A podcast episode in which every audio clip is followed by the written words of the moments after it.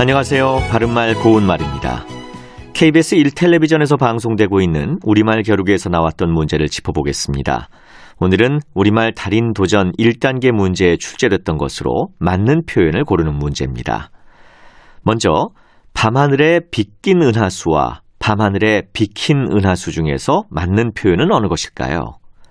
동사 빗기다는 비스듬히 놓이거나 늘어지다를 뜻하고 비키다는 무엇을 피하여 있던 곳에서 한쪽으로 자리를 조금 옮기다를 뜻합니다.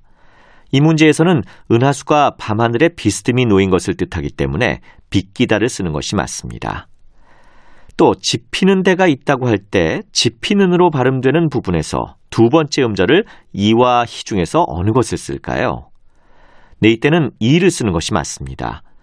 상황을 헤아려 어떠할 것으로 짐작한다는 뜻의 동사 집다는 지 밑에 피읍 받침을 쓰는데 집다의 피동은 두 번째 음절에 이를 쓰는 집히답니다. 마지막으로 낫값을 하다와 나이값을 하다 중에서 맞는 것은 어느 것일까요? 이 문제는 사이시옷과 관련된 것입니다. 낫값은 나이에 어울리는 말과 행동을 낫잡아 이르는 말인 나잇값의 준말로 낫값을 하다, 낫값도 못하다와 같이 씁니다.